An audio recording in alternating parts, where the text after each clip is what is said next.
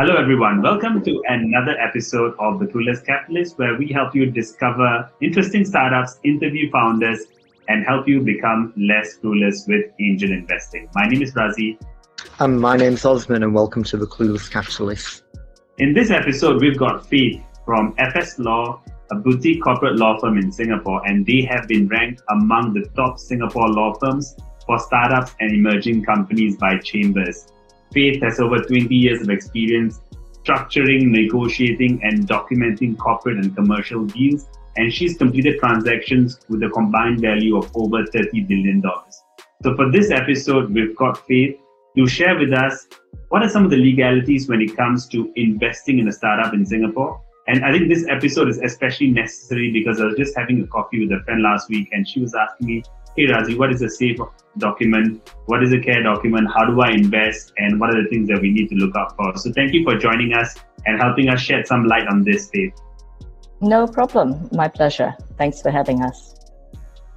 One of the things we like to do before we go into the episode proper is to always ask what is the origin story. So, how did you get started with startups and you know, helping them structure all of these uh, and get the documentation right? Yeah, sure. So um, I guess I've, I've been running um, FS Law for about um, 10 years now, and FS Law is really just my initials and then with the word law at the end of it. So it took me five minutes to think of the name of my firm. Um, so um, when I first came back to Singapore from Australia, I thought I'll hang out my shingle and see how I go. I was kind of fresh off the boat and um, I didn't know anyone. And I guess my origin story starts with a very kind venture capitalist um, so I actually started on the venture capitalist side of things uh, rather than on the startup side of things, which is maybe uncommon for a small firm. Um, and this um, venture capitalist client was very kind, and I did a lot of deals for them. I'd been a, a corporate lawyer for a long time before that, but um, you know, my my real introduction to the startup space was acting for a venture capitalist. You know, I, when I was looking at the law firm's name and it was FS Law, it didn't occur to me that uh, it stands for your initials. Yeah. It's really interesting to hear. And then now that you have seen it from both sides, right, from the VC perspective and now also the uh, the startup perspective. So I think yeah. Uh, this is going to be a very interesting conversation. Yeah. So, um, uh, Faith, just for everybody out there that's uh, watching this video, we hear these terms a lot. They're bandied around safe note, care note, care agreement, the convertible notes. Could you just give us a very quick overview as to, to what the key differences are, if, if there are any, uh, are any interchangeable? Yeah, sure. So I guess um, as a, a, general comment, the safe and the care are both convertible notes. And convertible notes are kind of, you know, uh, a name for a broader category of, of these sorts of agreements. But the essential idea is it's a form of debt and it's a form of debt which is convertible into equity. So it has elements of equity and it has elements of debt. And you can imagine, um, you know, if that's really the fundamental thing between the care and the safe and convertible notes, there's a lot of room for customization. There's a lot of um, different types of terms you can have in these. So convertible notes, that's more of a, a, a broader term. Care and the safe they're kind of a convertible note for a very particular type of situation. They tend to be for startups. And the concept there is that they have terms which are a little bit more startup friendly. As the name suggests, you know, they, they've chosen these, you know, acronyms to kind of convey the message that these are instruments which are safer or more caring from the startup's perspective. But of course, that means that maybe um, it doesn't always give investors you know, what they want in a convertible note. So perhaps the, the best way to show that is, you know, to go through one of these cares or safes if, if you know, that might help. Great. And uh, before we jump into a, a an yeah, example sure. care, care note, we also hear terms such as pre-series A, series A startup, and what do they mean exactly? And uh, is there a kind of a rule of thumb that people will typically talk about when they say, "What stage are you at? Is it pre-Series A? Is it Series A?" Is there a rule of thumb that you you would typically go with? Um, well, I guess it's it's not so much a legal concept. So for lawyers, we tend to be very precise. You know what what rights and obligations are there. Um, but I guess you know from from the perspective of someone who's kind of seen a number of these sorts of various fundraisings, um, it seems to me that a, a pre-series A round or or maybe a seed round or an earlier round um, might be one where you might see um, the founders putting in money, friends and family, or angel investors um, that are really helping a business take its first steps. So it may be that you know the founders have a great concept. They may have been laboring over it for a little bit, but they really want some cash essentially to put towards it to better ensure that the idea is a good one, uh, perhaps to do a bit of market research or product development, or perhaps to just fund some part of their salary um, so that they can keep going with developing the business before it's it's revenue positive. Um, a Series A is, as the name suggests, um, something that you might see after a pre-Series A, and that's where there's a little bit more meat on the business, and you know you might be looking to fund the business with um, some form of a track record, and you might be looking to take next steps. So it's it's difficult to say what the next steps are. It really depends on the business, but you know you're certainly sort of um, you've got a proven concept. Perhaps you've got some customers already I think these days, you know, you'd want to be kind of uh, having a degree of revenues as well to be able to show your potential investors. Um, and in that Series A round, you might see participation by venture capitalists and more um, institutional investors rather than angel investors and friends and family. Does that kind of make sense? Yeah, it does. So, uh, really, when when angel investors are getting involved, it would be safe to say that pardon my pun, but it, you'd be using a safe note, um, yes, or a, or a care agreement, and then if uh, the big boys get in, the venture capital firms, they're typically not going to use those types of instruments. Is that is that fair to say? Um, g- generally, although you know, I've seen sort of you know venture capitalists um, perhaps playing at the earlier stages yeah. or wanting to do a quick deal um, in yeah. anticipation of Series A, and you know they'll use a safe as well, or they'll they might use a care as well. Got it. Yeah. Um, uh, I mean, one of the things which uh, was brought up to me when we were talking about safe notes and care notes is how straightforward they are and how quick they they can be executed. Just in comparison, for for the listeners, I've seen equity like uh, price rounds with 300 pages of documentation. Um, yeah. And a safe note or a care note is usually like three or four pages of, of documentation. So the name suggests it's safe and it's care. It's actually pretty. With safe, it's a simple agreement for future equity, and for care, it's a, a convertible agreement regarding equity. I think. Um, I think.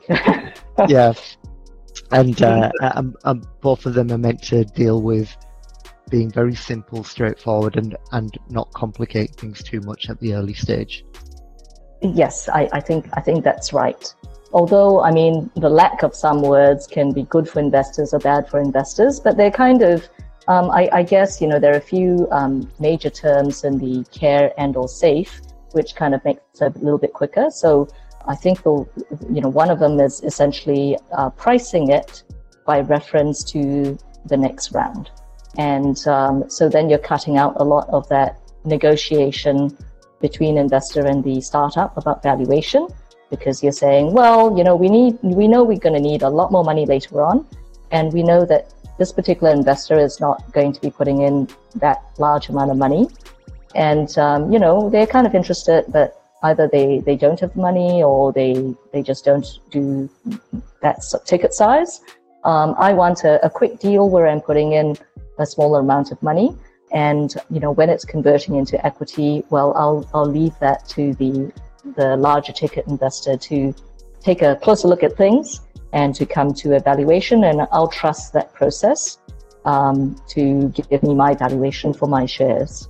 Yeah. Does that sort of make sense? Yeah, it does.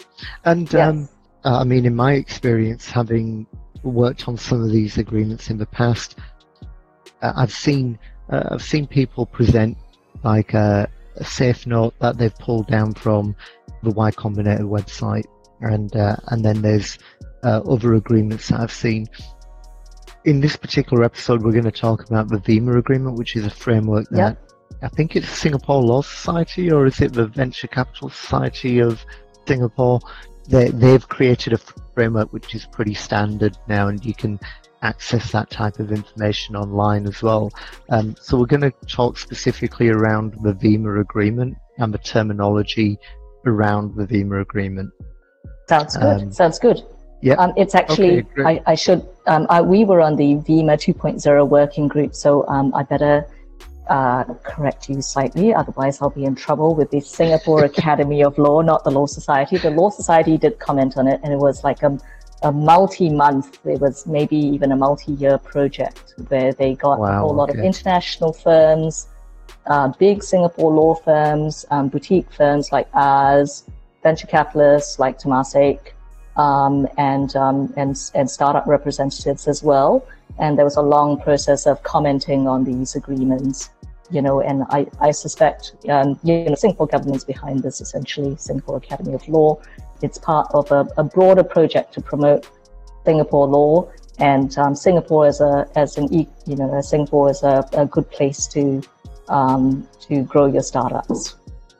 Okay. Just curious to know, like when we look at the VIMA documents, are they applicable for all of the VC financing deals or only for pre-Series A and seed rounds? Well, um, VIMA has, um, you know, helpfully um, divided it onto their web, on their website. Um, there's a suite for pre-Series A, and then there's a suite for Series A.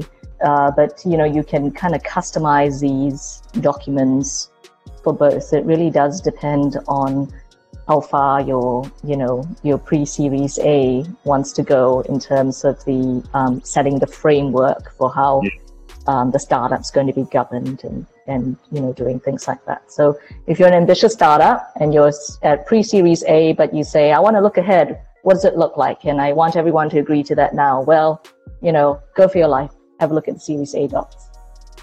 Okay, got it. Great. Um, and and just for everybody watching, we've got the, the link to the model agreements from the VIMA framework uh, on the on the link right. uh, on the yep. ticker going below.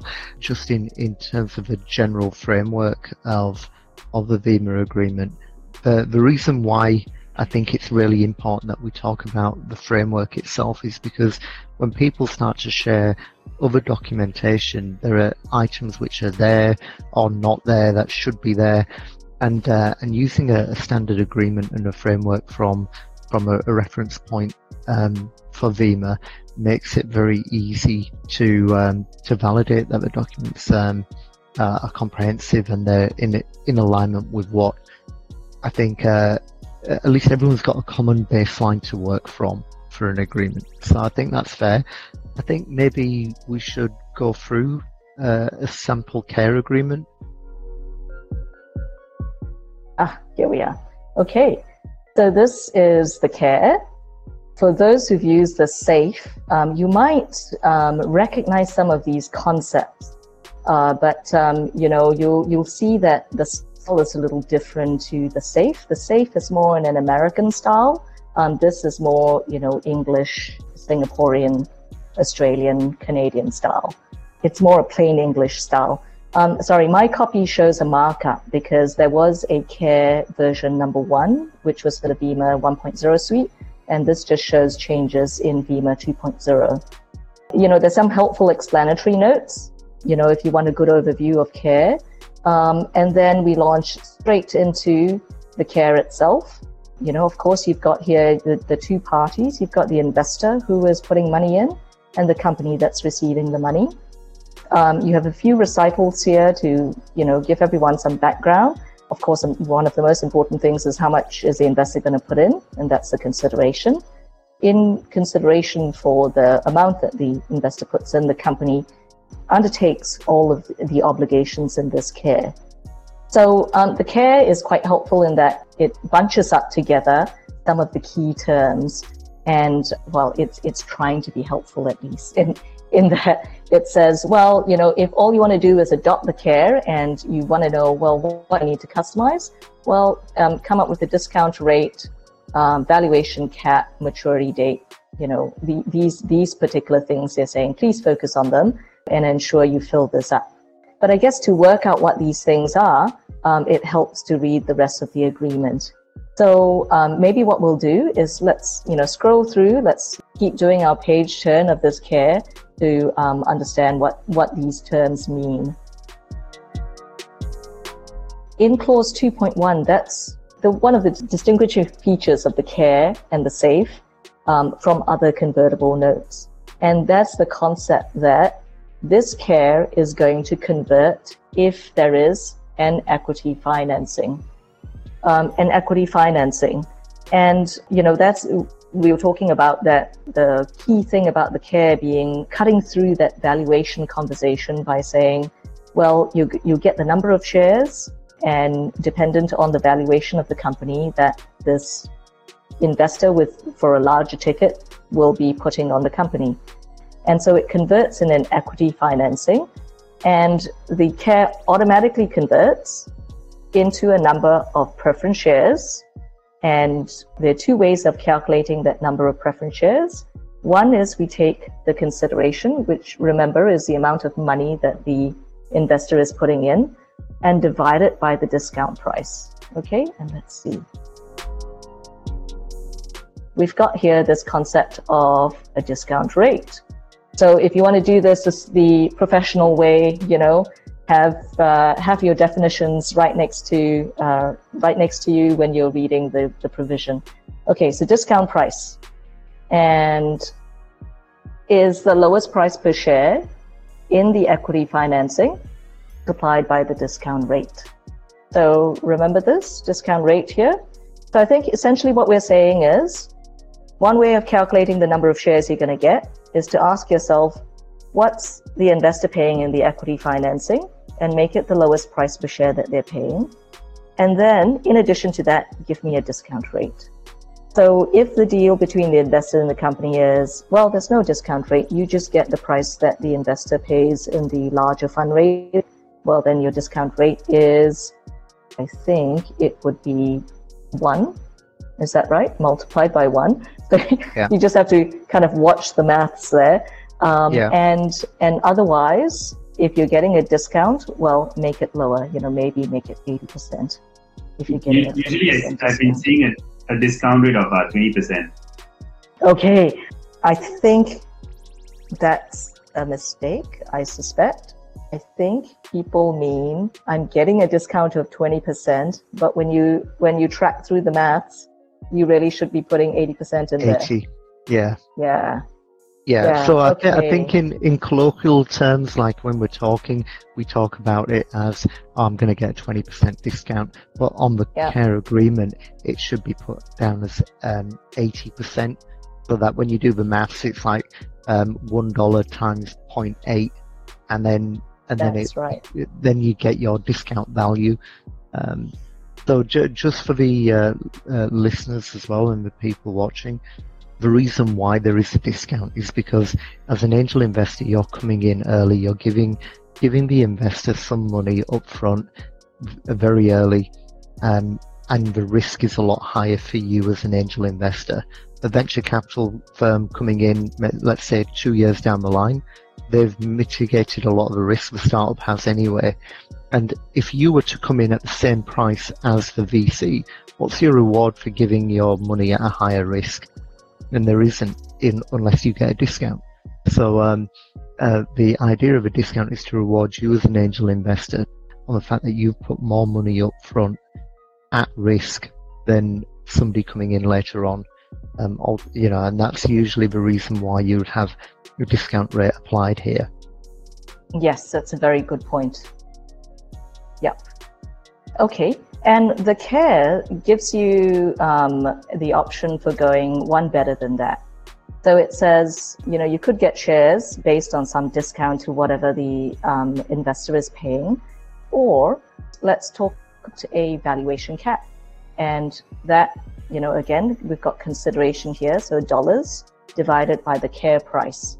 And if we go to our definitions here, care price is the price per share equal to the valuation cap divided by the company capitalization.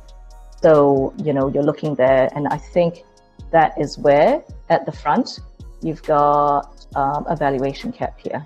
You fill that in, and that works in clause 2.1. And if you're kind of, you know, you want to be absolutely sure, make sure you've got your definitions there as well to, to figure that out.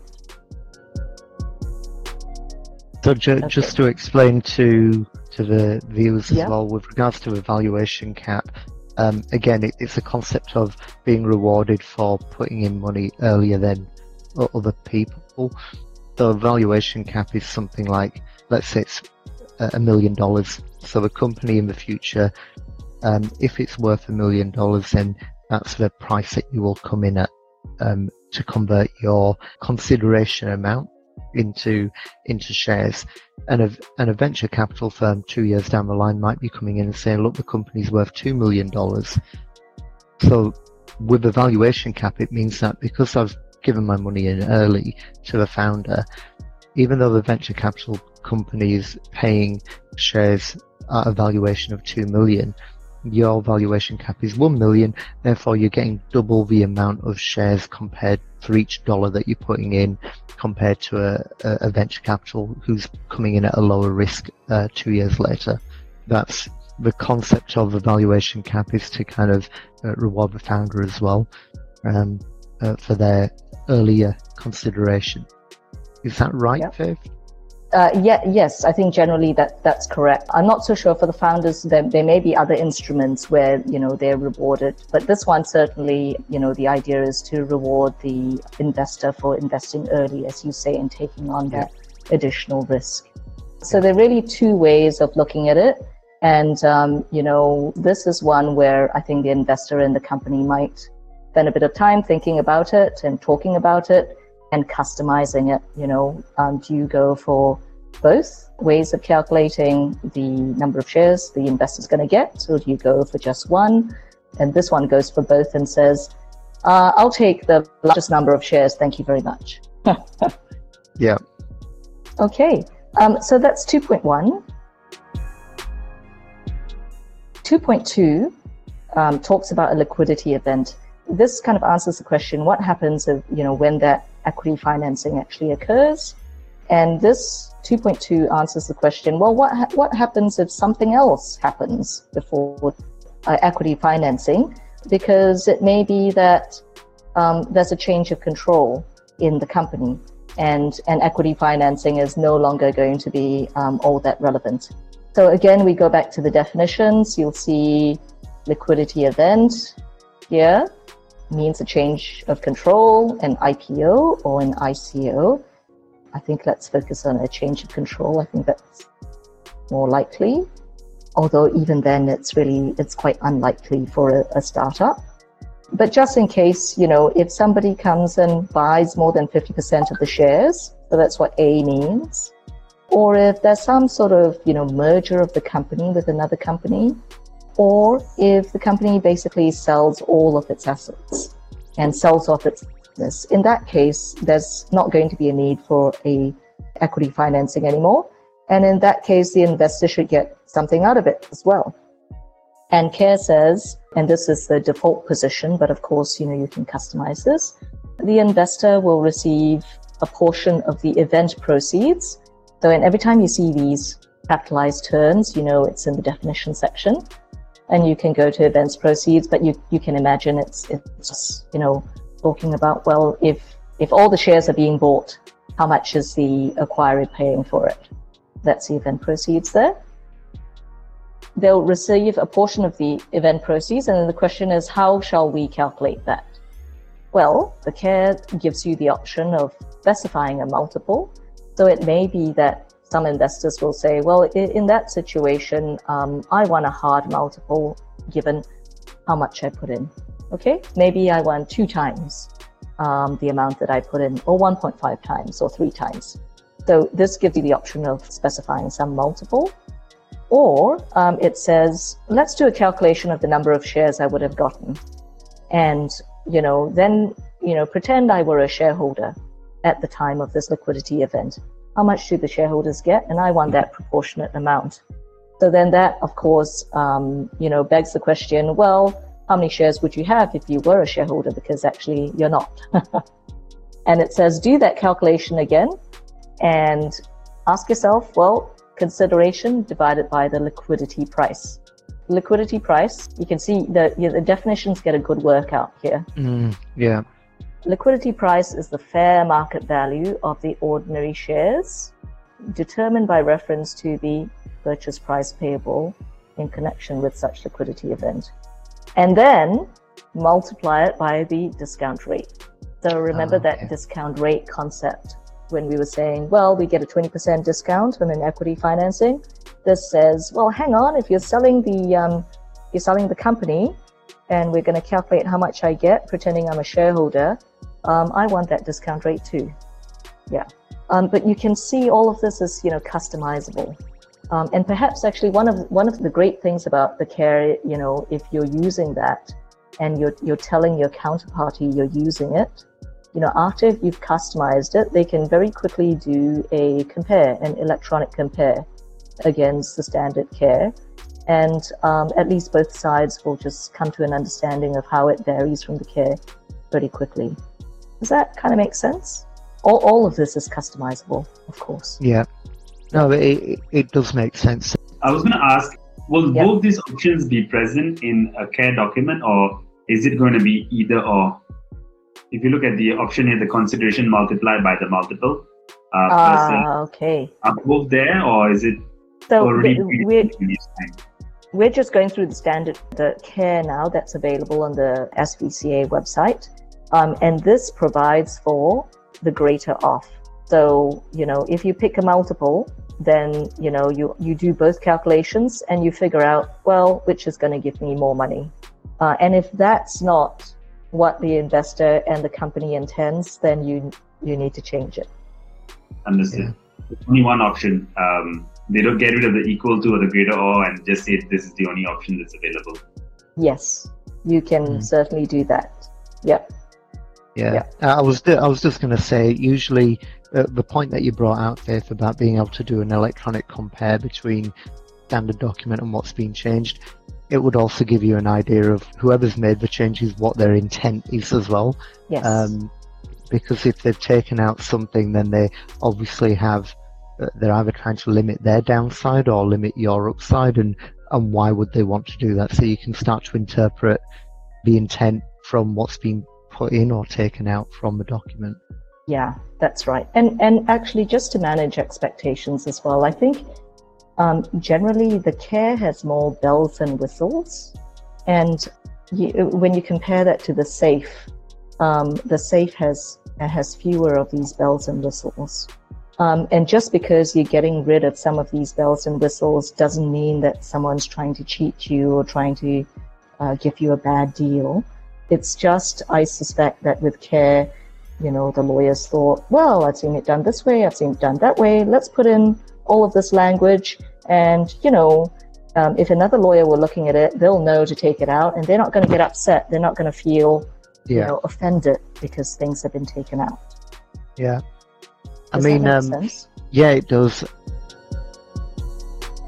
I had one instance where I'd noticed that a founder had different valuations for his company, and obviously that that's a red flag in itself. But what I insisted on from their Y Combinator note, they didn't have an MFN clause in there, and yep. and I insisted on putting that in, and yep. um, uh, and it was only because I'd seen the MFN clause in in the VIMA agreement that I thought this is quite quite good.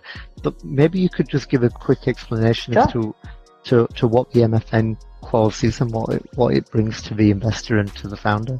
Yeah, um, I think I quite like the MFN clause as well. I think if I were an investor, um, especially if I'm really not putting in a whole lot of money and I, I don't want to, you know, the founder is busy and I want the founder to be busy building the business um, rather than negotiating with a whole lot of smaller investors. So um, this essentially um, provides two things. One, it, it, says the company represents to the investor that actually I've given you what you know I provided to others as well, because then I guess you know you might take some comfort that hey you know others are getting the same deal, and um, you know I I don't want to rock the boat too much. I know I'm not putting in that much money. Okay.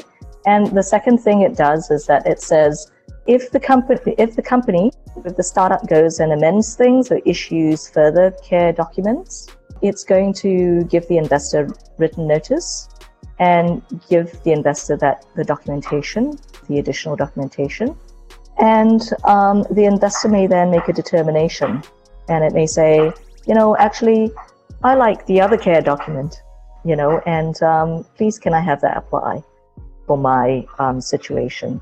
And you can imagine that, you know, startups will say, okay, um, you know, I might want to look at this clause a little bit more to ensure that maybe you'll get the same terms if you're investing around the same amount of money. Because, you know, often what happens is that you might have, even in a care round or a safe round, you might have a lead investor, and the lead investor is putting in a lot more money than others, and they may be getting better terms, they may be getting different types of protections, and um, that's it's not always realistic to expect the same type of protections. Um, but you can imagine that you know this is quite useful with a few tweaks. From the startup's perspective to kind of you know cut through that negotiation to build a bit of trust with your smaller investors. And um, you know from the investor's perspective again you know just saving time. That makes sense? Yeah. Yeah it does. I mean and, and the reason why this particular founder didn't have an issue with it was because you know from their perspective if they were giving out the, the story they'd given me was, yeah, we're going to grow, we're going to be a lot more valuable. So it's unlikely that they're going to be giving more favorable terms to a future investor. So again, yeah. for me as an as an investor, I can I can validate what their story is. If they really don't want to do the MFN clause, it, for me as an investor, it kind of tells me that okay, maybe the upside story that the founder is sharing with me is not as as solid as they think. Um, yeah. yeah. But generally speaking, it, it's it's just a. It, I think it's a good all-round clause to kind of develop trust and to cut out a lot of this uh, uncertainty over over well, if I put in money today and tomorrow they need to give better terms to someone else, am I losing out? well, if I've got this clause in, I don't need to worry about losing out um, to future investors. I can at least be in on on the same terms if they're favourable. And I, and I think maybe you mentioned this to me as well. This is a one-time only thing. It's not something that's in perpetuity. So it's not like they've issued a new new round and then you can go onto that new term sheet and then a future round and you can go onto onto that. You can only execute this clause once. Is that right? Um, well, th- wrong? this this kind of applies prior to the termination of this care. And if yeah. you remember, if you have an, you know, the correct type of equity financing and you convert, well, this care is supposed to terminate. Um, so it only applies until, you know, up to that equity financing that, that everyone's looking forward to and looking to convert, you know, at that time. Great. So no, it, it, shouldn't sense. apply. Yeah, and and again, I think um, as an investor, don't be offended if the um, startup says, "Yeah, okay, but I, I might need my lawyer to put in, you know, a few more qualifications here," because you can see from the startup's point of view, they don't want to promise too much, especially if if they've got a, a large lead investor, or there may be a large lead, lead investor later on. Yeah talking about the maturity cap. So the maturity cap is the valuation, right? Maturity cap is no longer used. I think maybe now they call it valuation cap. Is that what okay. we mean? Yeah. I saw in your document that version that you have is a valuation cap. The word uh, yeah. maturity cap has been cancelled. I think VIMA 2.0, you can imagine, you know, you had a whole bunch of lawyers there. Somebody must have said, why don't we call it valuation cap instead? but you can see it, it kind of um, plays the same role. what is a reasonable maturity date? Oh, okay. Now, maturity date is um, a concept which you won't find in the safe. And I think the safe essentially assumes this is going to be quick. We know, and the investors are comfortable, that there will have to be a larger fundraising and it's going to convert in that way, right? So, but the care says, um, again, you know, having a few more bells and whistles. The care says, oh, what if you have an investor who is worried about the equity financing not happening, right? So it, when you're thinking about, okay, should I, one, should I have a maturity date at all? Okay, take into account the fact that, you know, just because it's not in there doesn't mean you should be offended because the safe doesn't have it. And then two, think about, well, uh, what sort of runway would be reasonable to give the founder to go raise the amount of money that we're expecting founder to raise? Okay, maybe think about it that way. And then the other thing you might do is think about, well, what happens on a maturity date? And the default position in care is if there is, you know, again, if, if the care doesn't terminate, which means if there is an equity financing before the maturity date, on or after that date, the investor may elect to automatically convert into ordinary shares, right? And the ordinary shares, again, you look at the, the considerations, so the amount of money you put in divided by the care price. And I think we saw that the care price, I think, uses the valuation cap. That sort of makes sense. It, it does. So then there's a question maybe more for Osman. So if I am let's say I'm an angel investor and I came in at a particular valuation cap with a maturity date, and uh, the startup wasn't able to raise any further funds, and the uh, maturity date happens, and I get issued the shares. Did I feel disappointed as an angel investor? Uh, it depends on what your objective is, really. I think. Um, it, I, I don't think it's a failure until the company goes bankrupt, because you're you're now a shareholder in a viable company. It's mm. not a complete loss. Now, obviously, most angel investors, what they're looking for is like a 10, 20, 30, 50, 100x return. Um, yeah. Maybe that hasn't been realized, but you're still coming in. The time frame for that equity financing has uh, has expired. The maturity date has kicked in.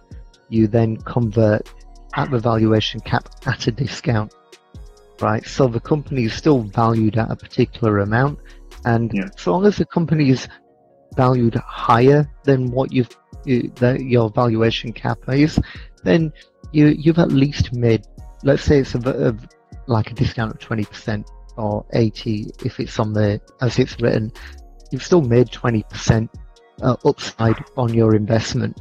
Yeah. Right, so it's not. I wouldn't call it a failure. It's only a failure if you really had an expectation of making a 10x or a 20x, and this is not always the case. You're never, uh, I wouldn't say that every investment an angel investor is going to make is going to going to return those types of returns. So you shouldn't expect it anyway. And the idea of a care note or a safe agreement is that it at least gives you some upside. And in this case, with a discount rate and the conversion, you should have some upside and and then you're a shareholder and you can if you want you've got the options then to do what you need to do as a as a shareholder either participate fully within the organization um, try and do a secondary sale of your shares to somebody who's more interested ask the company if they want to buy back your shares all those options are then available to you i don't see it as a failure the only time it's a real failure is if a company goes bust and and and unfortunately that's the risk that you take as an angel investor. There is always a high high risk that some of these companies can fail. Yeah. Another curious question is that so the care document will terminate at which stage? Is this a Series B, Series A? Oh, um, well, it terminates on this equity financing um, you know, it, it, terminates in, in various situations, but the, the one that everyone's looking forward to is the equity financing, right? So, um, yeah. okay, we, we can go to the termination clause itself, but I think it essentially says if you get your money back, uh, here, here we are, we are going to automatically terminate if either you get shares or um, you get your money back. And then, you know, we're done and dusted. Um, you know, th- this is this document is really about either getting you shares or or getting you money. Does that make sense? Yes, it does. Yeah. So it can kind of be used, you know, theoretically can be used at, at any stage. Um, but it tends to be used at an earlier stage of the business when you're looking for a quick way to, to put money in um, and you're trying to reassure the founder that it's not debt. It has fewer debt like characteristics than other convertible notes. So, this one, for example, in other convertible notes, um, you might expect to see a repayment obligation when the company must pay cash. And for a startup, you know, they might balk at that because, well, that's a, you know, quick way to insolvency if things haven't quite gone to plan. and, um, you know, this, the, the, this default position, I, I guess, is, is one option instead. So it, it says to the investor, well, you have an option to become a shareholder instead because this document is really quite short. It doesn't guarantee a whole lot of rights and obligations. Um, it doesn't give the investor a whole lot of rights. And the investor might say, well, you know, after two years, I think I'd rather be a shareholder and at least have some shareholder rights. Does that make sense? Yeah, it does. In one of the startups okay. that I've uh, invested in, I've now, the maturity date has gone past and I have now gotten shares. Okay. okay. Yeah. Okay, good, good. Okay. so you use Congratulations, we should say, right? Yeah. Like what Osman is saying is now shareholder of a viable business. Good. Yes. Well, yeah, I think that's the main thing. Dissolution event, which is, you know, a sad event. That's kind of if there's a winding up, you know, in which case, um, again, the investor gets a portion of the event proceeds from that winding up. Yeah and I, I, think it's definitely w- worthwhile covering this because we're, as investors, we're always thinking about upside, and as a founder, you're always talking about the upside. We very rarely talk about what happens if things don't go well. But yeah, yeah let's look at the dissolution event and see what rights we have as an investor. Yep. Okay. So, um, in a dissolution event, let, let's pull up our definitions again, just to give everyone an idea of what dissolution events are a voluntary termination of operations. So an assignment for the benefit of the company's creditors. That means creditors are taking all the cash or any other liquidation, dissolution or winding up.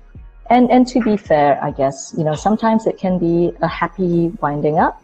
You know, it may be a way in which they are selling their assets or some of this may be used as a restructuring mechanism. Um, but oftentimes, I think in the startup space, these things tend to be sad events. So, kind of in a sad event, what happens? In a sad event, you get your money back if there's money to be had. Um, you're treated like a, a creditor. So, you, you get your consideration back, which is the amount of money that you put in. So, you're treated like a debt holder in that event. Does that sort of make sense? Yeah, it does. Um, so basically, um, best case scenario if the company's wound up is if there's any money left uh, left over, then you have rights to get your money back. Yeah, uh, and actually, to be fair, you're you're treated as a creditor. You know how we talked about the, the convertible note having debt and equity characteristics. Um, mm-hmm. it, it this is where the debt characteristic comes out, which means you should get paid. In fact, this is the next clause. It tells us when you get paid. Well, it says um, you are junior to other creditors. So um, I guess if, if you know a bank has lent the startup money, or if suppliers have supplied goods and services, they are creditors. So you're junior to that. So pay them first, and then you're on par with all the other cares and any preference shareholders, and you are senior to ordinary shareholders. So that means that you're going to get paid after other creditors and, you know, pari passu with other shareholders and preference shareholders, um, but you're going to get paid before the ordinary shareholders. So the company has to pay you first before they pay the holders of ordinary shares. Dave, I'm going to stop you there as well. I'm going to say pari passu. What does that mean? Oh, okay. um, that's sort of saying, well, um, if you have, uh, let's say you have a million dollars worth of cares out there, and in the yeah. dissolution, they're supposed to pay a million dollars, but they only have um, $500,000 left to pay, you know, all of you, well, it's going to, you're going to get a proportionate amount of that. So you're going to get half your money back. And got it. Makes sense. You're on par with, with the other shareholders and preference shareholders. Right. Okay. Yeah, I've heard that term bandied around. I was too afraid to ask. Actually, I hope I've got that right. okay. So that's what happens at a dissolution. Um, let's see, I guess, you know, you've got some information rights, you know, they're not, a, a, lead investor will get fuller information rights. And, you know, if you're, you're not putting in a lot of money, maybe be fair and, and sort of, you know, settle for this. Um, there's some representations and warranties, you know, that actually you can sign this agreement and you can abide by its terms. And, um, and then there are actually, you can see um, VIMA 2.0 has bolstered up the representations and warranties that the company might give. So when you're at really at the earlier stages, it's highly unlikely if you're not putting in a whole lot of money, you're, you're going to be investing in negotiating a full set of representations and warranties. Um, as you can see, the default here is quite a light set of representations and warranties. Um, and this focuses on the shares that you're going to get um, on conversion of your care and that they're going to do good things with your money that you're putting in um, in accordance with the business plan or the budget, which they've actually given you. So they're going to do what they said they will do. And um, there is a focus here as well on no legal action or proceedings or arbitration. And that's, you know, something you might ask for in due diligence and you get confirmation of it in these representations and warranties. Sorry, it kind of just got away from me. And this one here focuses on agreements with basically related parties. And, you know, investors might ask that question, are there any agreements with related parties? And this gives you a representation here, which is a little bit more precise about what we mean by related party transactions.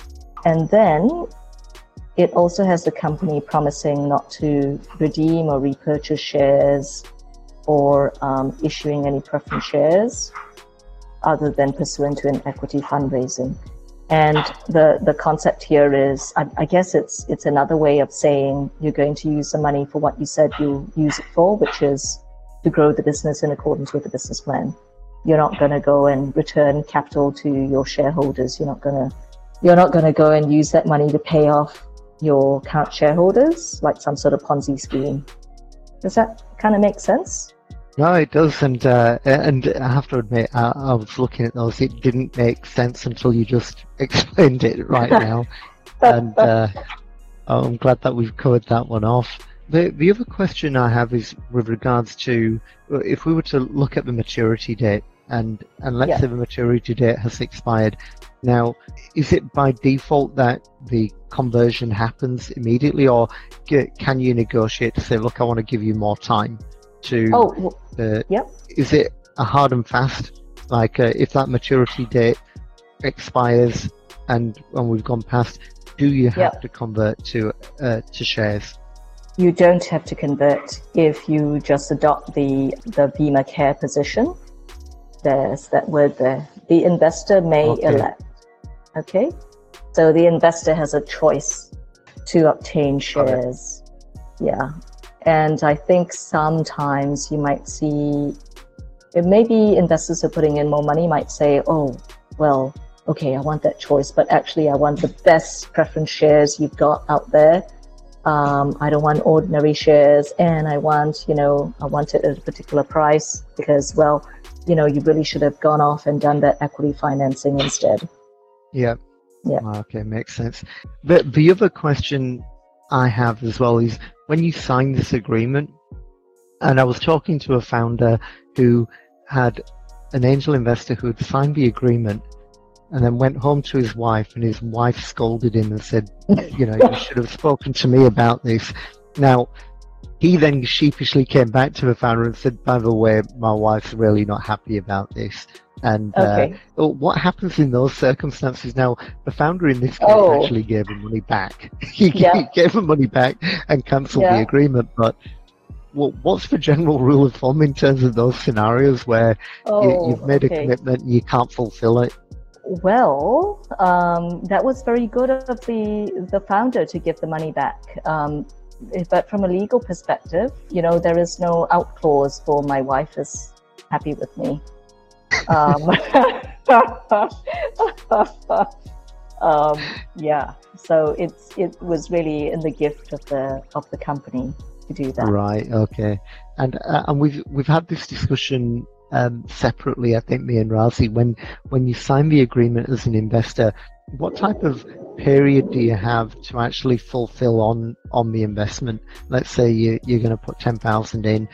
How long reasonably is it expected that you give that ten thousand to the company? this agreement and safe also assumes that you do it simultaneously. The moment you um, sign the care, um, you should have put the money in. So this recital here um, essentially says, "Hey, um, thank you for putting your money in. Uh, as a result of your putting the money in, we are issuing you these rights in this care." Mm. Yeah.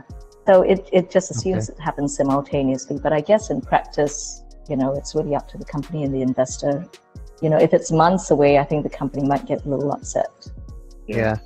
I mean, we've had instances where we've seen angels come in and they've signed the agreement and haven't fulfilled on, on their obligation, but Yeah. then it's, it's held up future fundraising issues as well. Like, uh, oh for, gosh, for example, like a, a VC Yeah. will say, "Well, I'm only going to put money in until you can show me that you've got uh, all of the other commitments, not just soft commitments. I want to see that money in the bank."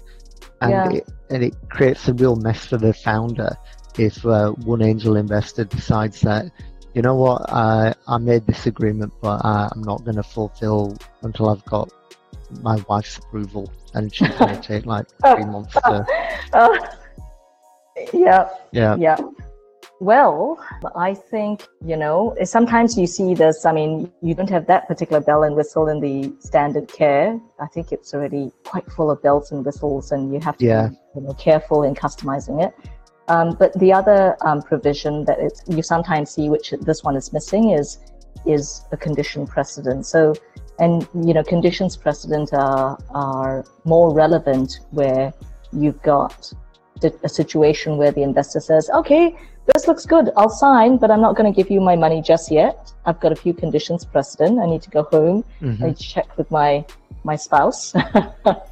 uh, or you know more usually it will it will be oh you've got you know i know you're going through this restructuring and your you know singapore's going to be a hold co and it's going to hold all the shares in you know a uh, subsidiary in indonesia or somewhere else okay once that's done you know because i'm not giving putting money into just a shell company i'm putting in money into a company which has shares in a real business right so once that's done i'll put my money in in which case you might have uh, additional provision around conditions precedent.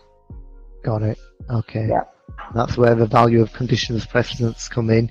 If you've got some stipulations, you can put them in, and uh, and then it's up to the founder and the investor to agree uh, what goes in there and what their what their expected obligations are on each side.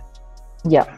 And depending on how far you get, I mean, you know, with all of these provisions, you can have it with greater precision, which usually means more words, or you can kind of have it, you, you can have it less precise. So some of the more precise provisions might also provide for, well, a long stop date. It might say, well, if these conditions precedent aren't satisfied by a particular time, then, you know, all bets are off. This, this agreement just terminates. You're not getting my money, but then I, I can't come ask you for shares later on if you do have an equity financing. Yeah. Yeah. That makes sense.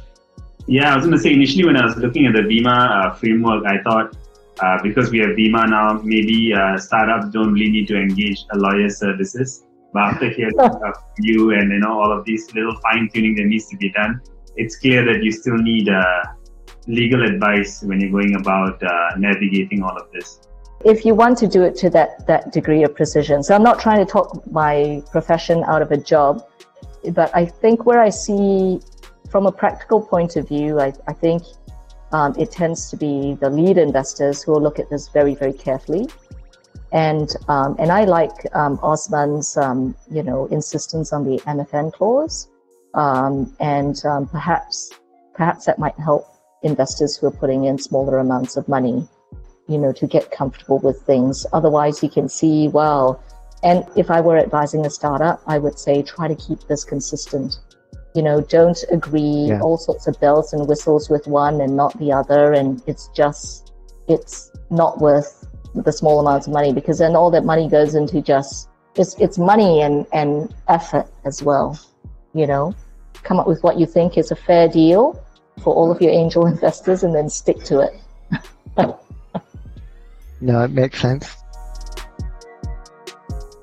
So beyond beyond the the VIMA framework beyond the care agreement as an angel investor when we are looking to invest in one of these uh, exciting startups, what else should we be looking at, or what should form our due diligence process? What kind of paperwork, what kind of documents should I be looking at and asking the startup for part of due diligence? So I can only speak to legal due diligence, and um, you know, some in the accounting profession or some investment bankers might say, "Oh, legal due diligence is not terribly important um, because the legal due diligence really focuses on some really fundamental um, items at, at the startup stage. So if you're looking at a startup and it's really got a concept, perhaps it's testing out a concept and um, it hasn't got very much, you know, say it's maybe a year old, you know, from a legal perspective, I guess you'd want to check, you know, check off the fundamental items. So you'd want to ensure that the cap table is as they say it is. Um, that you know they haven't issued a whole lot more shares, and actually your proportion of the company is going to be a lot smaller than you thought. So check out the cap table, and you might do some searches on ACRA to figure out, um, you know, what what the cap table is at this point in time. Of course, it you know doesn't tell you much about what it's going to look like later on. Um, you might ensure that the company actually exists, um, and you can do ACRA searches for that. Uh, you might, you know, potentially, if you're worried about litigation, you might um, have a lawyer help you with some litigation searches to see if any claims have made it to court. You know, if you think the the startup actually has IP, it may be, or you think actually the founder has been working on this for a while now I and there is IP, there's there is intellectual property, there are some assets. I want to make sure that actually all of that IP belongs to the company I'm investing in, not just the founder, right? And so you might have a look at that. But I'm not sure to what extent angel investors look at that. I certainly know, I mean, acting for VCs um, and lead investors, they will certainly do so. You know, I, I'm sure you can always ask that question. And if you've got a very organized startup, maybe they've got you know, a Google Drive full of documents that they're, you know, providing to all investors. So that's what I might look out for. So uh, from from what I'm hearing, you need, to take a look at the cap table. You need to take a look at how new the company is, whether it truly is a, is a startup on ACRA, and uh, taking a look, asking a lawyer if there's any uh, legal claims being made against. Yeah, or, or, or potentially ask, um, you know, perhaps one of the other investors has also asked, and the startup has um, produced a litigation search. The litigation search will be as at a particular date. Perhaps you can you can ask about that, or you might say, "Gosh, they only started two months ago. How much litigation can there be against the company?" You know, yeah. I mean, this has been really fascinating, just for, uh, just for me specifically, because I come across this paperwork a lot, and we always, both Razi and myself, get asked this question all the time. Uh, you know, what does the terminology within this document mean? So what you've gone through here has just really helped um, flesh out some of that with good examples, and I, and I found that really useful. And at least we can go back to the VIMA framework and there's a document as well on there. Uh, I think it's called Lexicon, um, which goes through all the different terminology and what it actually means. And I'd recommend that to anybody watching to go and have a look at at that and and have a look at um, what that what that actually means. Now, there's the model legal documents uh, link uh, below, and what you can do is go there. There's a lot of lexicon documentation which will go through all of those. Uh, I think we've covered off the, the major points here. Um, you know, we've at least gone through how a care agreement or a safe note should should look like, and what should should be in there, and what sh- you know, uh, if there are anything taken out. I think the key point that you brought out, Faith, was that even if people take something out, it's not to be construed as a negative or or seen as, as somebody trying to to swindle you out of out of your rights. It's more around keeping the document as simple as possible, making it as standard as possible, and and making it um, easy to read and easy to execute. Uh, I think that's the key key point I'm taking away from from some of the comments that you made here as well. Yes, and, and that's right. And sort of, you know, the, the startup sort of customizing it because there's there's really quite a, a, a few belts and whistles in the care. Yeah. Yeah. And the question also is, um, Faith, if any one of these startups who are watching and listening to, to this particular episode, if they want to get in touch with you, how best can they uh, reach out to FS Law and yourself? Oh, you're, you're very kind. Um, we are we're on a Google search. Um, so, you know, we've got a website um, and, um, you know, please do feel free to link in with me. Um, I'm on LinkedIn as well. Um, and, um, you know, my, my details are on our website. Thank you for sharing that, Faith. And thank you for spending time with us uh, for this particular episode and bringing us through all of these uh, legalities and helping us become a bit less clueless about the VIMA framework and also what is a care and a safe document. Uh, no, thank you for the opportunity. And you know, it's actually I I think this um, this is mistitled because you're both very clued in capitalists. we are slowly yeah. becoming the less the, the increasingly less clueless capitalists. That will happen over time. But thank you so much for spending time with us. And for everyone who's been watching, if you enjoyed this particular episode, please remember to like, comment, and subscribe, and we'll see you in a future episode.